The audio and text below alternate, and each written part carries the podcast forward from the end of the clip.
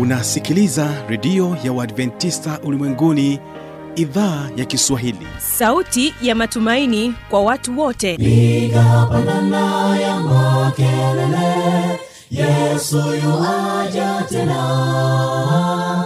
Ipaza sauti imba sana yesu yuaja tena. Anakuja anakuja yesu yuaja tena. Hii ni sauti ya matumaini kwa watu wote. Inayokujia kupitia redio ya Waadventista ulimwenguni awr toka kila kona ya dunia tunasikia vita njaa maafa. Hivyo washiria marejeo ya mwokozi. Piga panda ewe mlinzi yesu yuwaja tena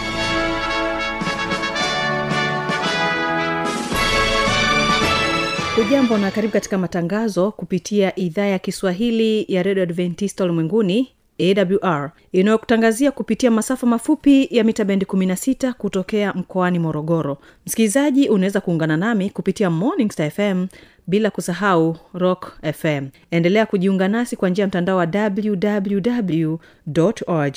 Hii leo utakuwa nami mtangazaji wako kibaga mwaipaja. Naamini ya kwamba utakuwa sote kwa siku hii ya leo katika kipindi kizuri cha watoto wetu awali ya yote napenda kukwambia kwamba leo hii tutakuwa na waimbaji wa beroya kwaya kutokea kule drc nchini congo ambapo watakuja kwako na ujumbe unaosema safari ya matumaini. Alikuwa na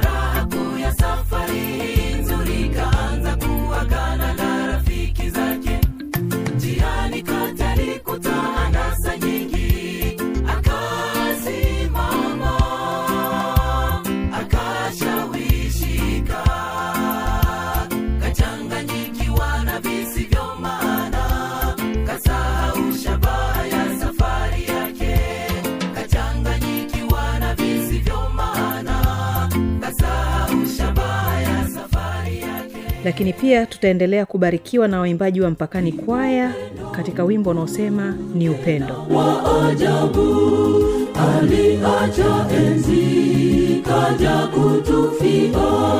Ni upendo mgu usiyopindika kufa kwa ajili yetu si wadhambi twakushukuru bwana kwa upendo leo tutakuwa naye jestina ramadhani katika kipindi hiki cha watoto wetu ambaye yeye ni mwanafunzi wa chuo kikuu cha sokoine hapa mkoani hivi morogoro unapenda kupokea barua kutoka kwa mtu mpendaye? Je umeshawahi kupokea barua? Na unapenda kuendelea kupokea barua kutoka kwa huyo mtu unayempenda? Na je huwa unafurahi unapopata barua kutoka kwa babu bibi mama baba rafiki yako mpendwa? Je huwa unasoma kila neno kwa makini? Hivi ile barua ambayo umewahi kuipokea ulikufundisha nini? Na ulisoma nini katika hiyo barua? Na ulijifunza nini? Na je kweli ulisoma kila neno kwa umakini? Basi enda nami katika wimbo huu wa kwanza unaoletwa kwako na waimbaji wa beroya kwaya kutokea nchini kongo. sikilizeni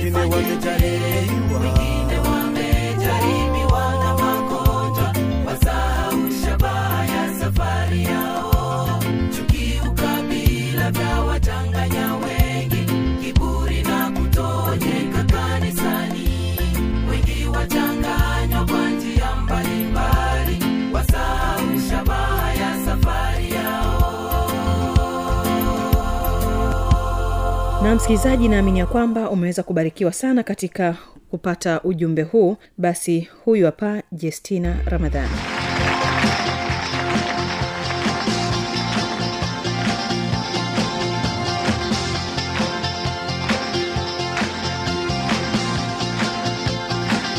mtoto uliopo nyumbani habari yako?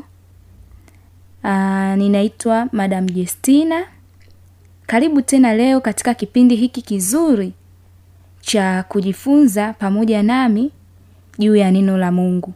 Karibu kama uko mbali karibu uketi na uweze kusikiliza kile ambacho mungu anakuambia kwa siku ya leo. Nasi kabla hatujaanza somo letu la leo ni kusii fumba macho tupate kuomba.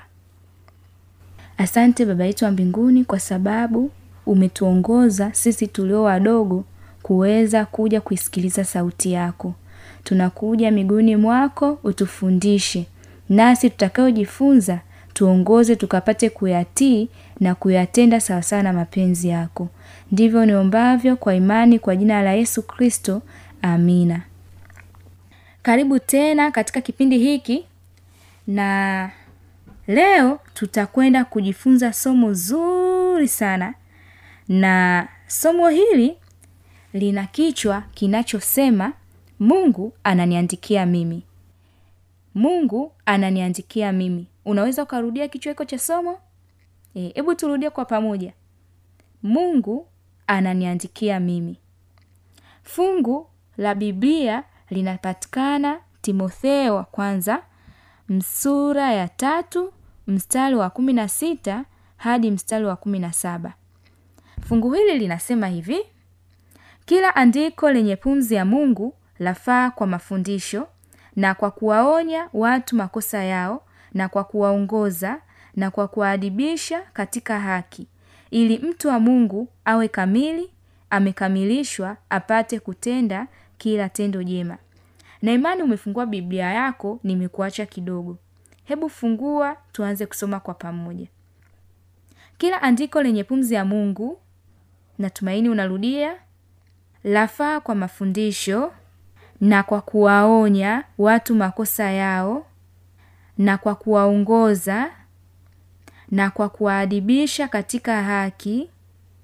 Ili mtu wa mungu awe kamili amekamilishwa apate kutenda kila tendo jema. Na imani umefurahia fungu hili la kukalili. Nasi tutaenda kujifunza kuelewa kile ambacho mungu anazungumza nasi katika siku ya leo. Hebu nikuulize swali. Hivi unapenda kupokea barua kutoka kwa mtu mpendaye? Je umeshawahi kupokea barua? Na unapenda kuendelea kupokea barua kutoka kwa huyo mtu unayempenda? Na je huwa unafurahi unapopata barua kutoka kwa babu bibi mama baba rafiki yako mpendwa? Je huwa unasoma kila neno kwa makini hivi ile barua ambayo umewahi kuipokea ulikufundisha nini na ulisoma nini katika hiyo barua na ulijifunza nini? Na je kweli ulisoma kila neno kwa umakini? Sikiliza nikuhadisie kisa kizuri ambacho mi kimeweza kunitokea. Mimi pia nilishai kupokea barua. Nimepokea barua mara nyingi.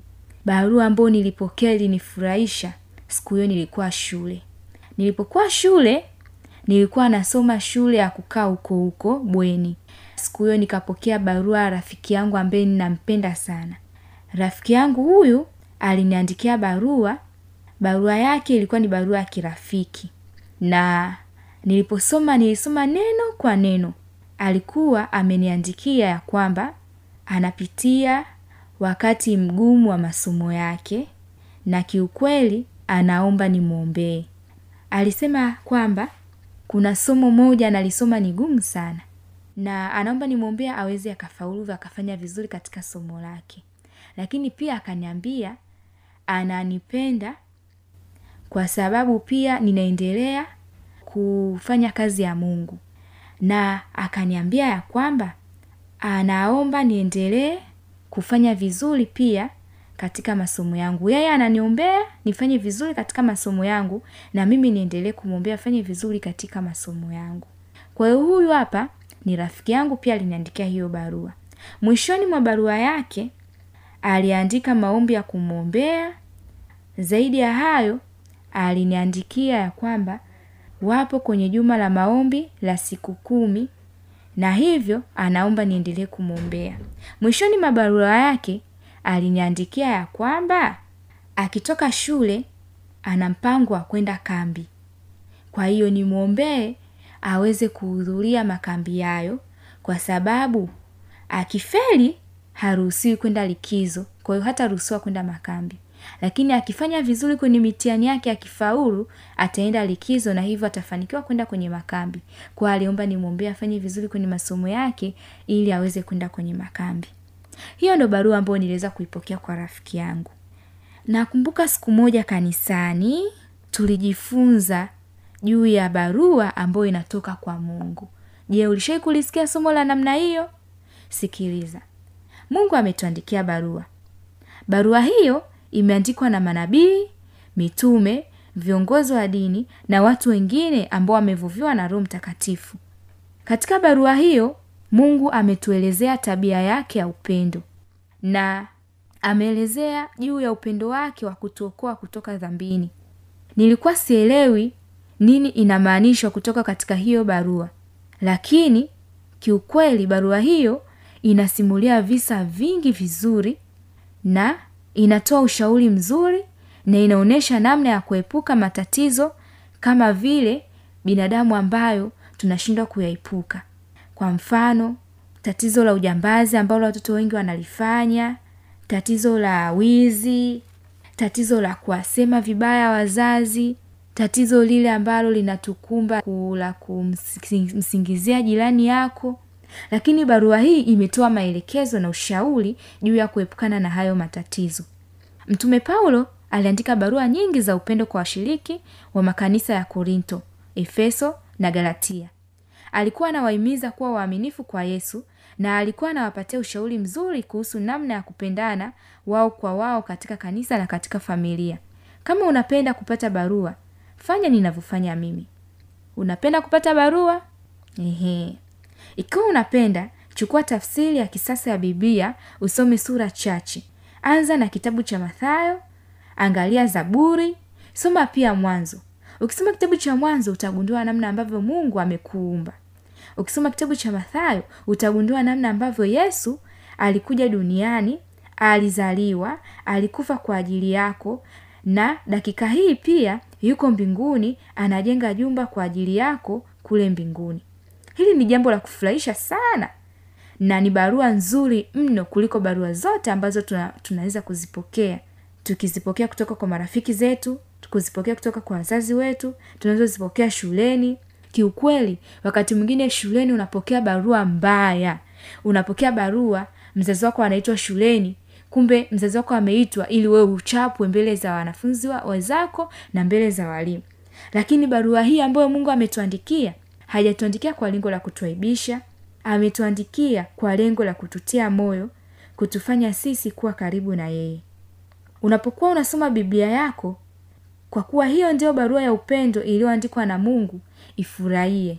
Jitahidi kutenga muda kila siku asubuhi mchana na jioni. Ukiwa shuleni tafuta muda kidogo usome biblia yako. Kabla ya kula hakikisha pia unaomba ili mungu aweze kukuongoza unapokuwa unakula. Kabla ya kulala hakikisha pia unaomba alafu pia unasoma biblia ili mungu akuelekeze kile ambacho anakuhitaji kwa siku ya leo ukifanya ukiamka asubuhi fungua tena biblia yako soma kwa maombi. Ukishamaliza kusoma omba. Mbinu rahisi na nzuri ya kusoma biblia tafuta sehemu ya kimya iliyotulia vizuri. Kaa chini omba mwombe mungu fungua biblia ambayo ndio barua ambayo mungu ametuandikia. Anza kusoma. Na ukisoma mwombe mungu akuelekeze uweze ukayatimiza yale aliyokuandikia humo. Zingatia yafuatayo neno biblia linatokana na neno la kigiriki biblia linalomaanisha vitabu. Biblia imeandikwa na watu tofauti kwa kipindi cha miaka elfu moja na mia sita. Biblia ina vitabu sitini na sita vilivyogawanyika katika sehemu mbili agano la kale na agano jipya. Agano la kale lina vitabu thelathini na tisa na limeandikwa kwa lugha ya kiebrania. Vitabu hivyo vipo katika makundi ya historia sheria hekima na mashairi manabii wakubwa na, na manabii wadogo. Agano jipya lina vitabu ishirini na saba na limeandikwa kwa lugha ya kigiriki pia. Lina vitabu vya injili historia barua za mtume paulo barua zingine kwa watu wote na unabii. Umenielewa? Kama umenielewa sikiliza chemshabongo zifuatazo. Je biblia inaweza kukusaidiaje shuleni ukilazimika kushughulika na wanadarasa wenzako wakorofi ehe. Kuna wale watu wakorofi hivi biblia inawezaje kukusaidia kushughulika na hao marafiki wakorofi na je inaweza kukusaidiaje katika jamii unapotafuta marafiki? Je ni rahisi kuwapenda watu kama hao? Chamshabongo nyingine. Tafuta mafungu manne au matano yanayokupatia ushauri mzuri kuhusu kuwapenda watu wakorofi kama mungu anavyowapenda wenye dhambi. Ukiwa nyumbani jaribu jaribio lifuatalo. Na ukishamaliza kufanya jaribio hili mwonyeshe mzazi wako kamwonyeshe rafiki yako unayempenda kamwonyeshe mwalimu kanisani ambaye unampenda. Na mwambie akusahihishe katika hilo jaribio na katika hizo chimshabongo ambazo umeweza kuzijibu. Chukua penseli na karatasi nenda kwenye kona tulivu katika nyumba yenu kisha andika barua kwa mtu mpendaye barua hiyo unapokuwa ukiandika eleza mambo yako ya siku ya leo mambo uliojifunza shuleni au jambo lako la muhimu kabisa uliojifunza wakati uko na marafiki zako au kile ambacho umeweza kujifunza katika kipindi hiki kizuri cha hili somo. Na ukishamaliza kuandika hiyo barua weka mawazo kadhaa ya kufurahisha na pengine ya kumtia moyo. Na ukishamaliza hiyo barua kaumwonyeshe yoyote katika hawa ambao nimekuorodheshea. Mwonyeshe mzazi wako akusahihishe sehemu uliokosea. Kamwonyeshe mwalimu wako akusahihishe sehemu ambayo umeweza kukosea. Na akishamaliza kukusahisha iandike kwa upya vizuri kabisa. Na hapo utakuwa tayari umeshaandika barua ya upendo. Nenda kampatia rafiki yako. Na hapa ndio mwisho wa somo letu zuri kabisa ambalo lilikuwa linasema mungu ananiandikia mimi. Na hapa tumeweza kujifunza kwamba mungu ametuandikia neno lake ambalo ni biblia takatifu. Na biblia hiyo tunapaswa kuisoma wakati wote. Wakati mwingine tunaweza tukaita kama maandiko matakatifu. Basi ni kusii tufumbe macho tuweze kuomba. Asante baba yetu wa mbinguni kwa sababu tumeweza kujifunza neno hili zuri ya kwamba umetuandikia kitu kizuri sana biblia. Barua hii ambayo umeweza kutuandikia tunaomba mungu utupatie nguvu mpya kila siku tuweze kuisoma barua hii. Na hatimaye bwana tabia zetu ambazo ni mbovu zile tabia mbaya tulizonazo kupitia kuisoma barua hii tukapate kubadilisha mitazamo ya maisha yetu. Zaidi ya yote tukapate kuwa watoto wenye utii nyumbani kwa marafiki zetu shuleni na hata kanisani pia. Tuongoze mungu kulitii neno lako ambalo umetuandikia katika barua hiyo. Tunaomba kwa imani nikiamini ya kwamba utatenda sasa na mapenzi yako. Na utamwongoza mtoto huyu ambaye anaendelea kufuatilia vipindi katika redio hii ukapate kumbariki yeye pamoja na wazazi wake. Ndivyo naombavyo kwa jina la yesu kristo. Amina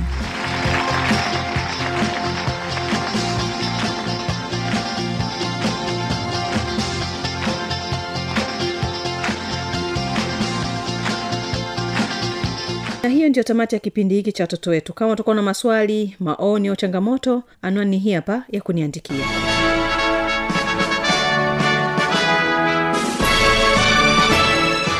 Redio ya uadventista ulimwenguni awr sanduku la posta 172 morogoro tanzania. Anwani ya barua pepe ni kiswahili at awrrg namba ya mawasiliano simu ya kiganjadi 745 184882 ukiwa nje ya tanzania kumbuka kuanza na namba kiunganishi alama ya kujumlisha 255 unaweza kutoa maoni yako kwa njia ya facebook kwa jina la awr tanzania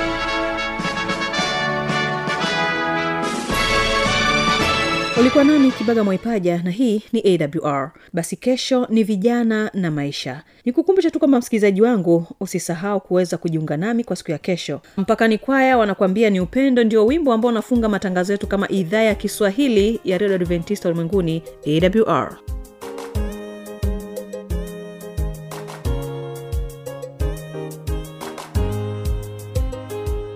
ni upendo mkuu tena wa ajabu aliacha enzi kaja kutufia ni upendo mkuu usiopimika.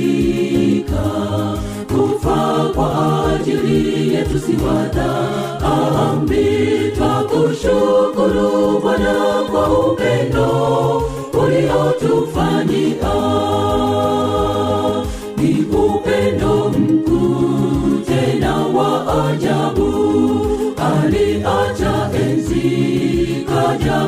kutufia ni upendo mkuu usiopimika kufa kwa ajili yetu si wadhambi twakushukuru bwana kwa upendo uliotufanyia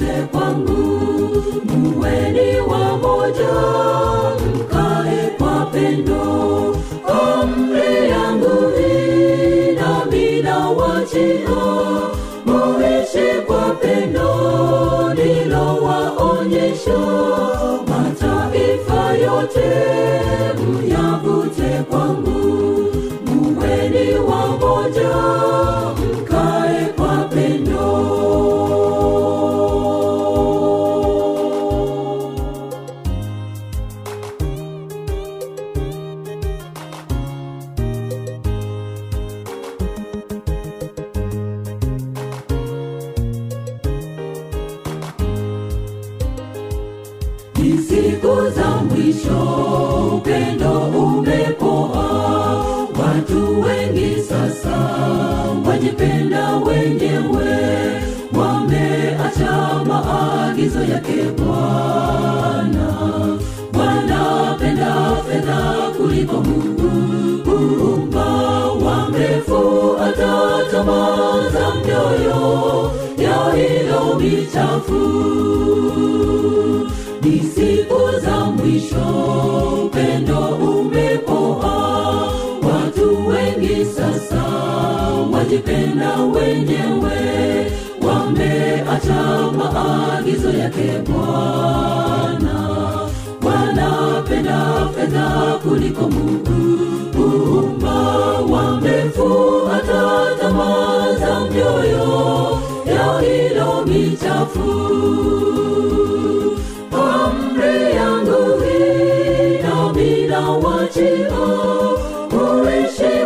pendo lilowaonyesha mataifa yote mnyavute kwangu. Muweni wamoja mkae kwa pendo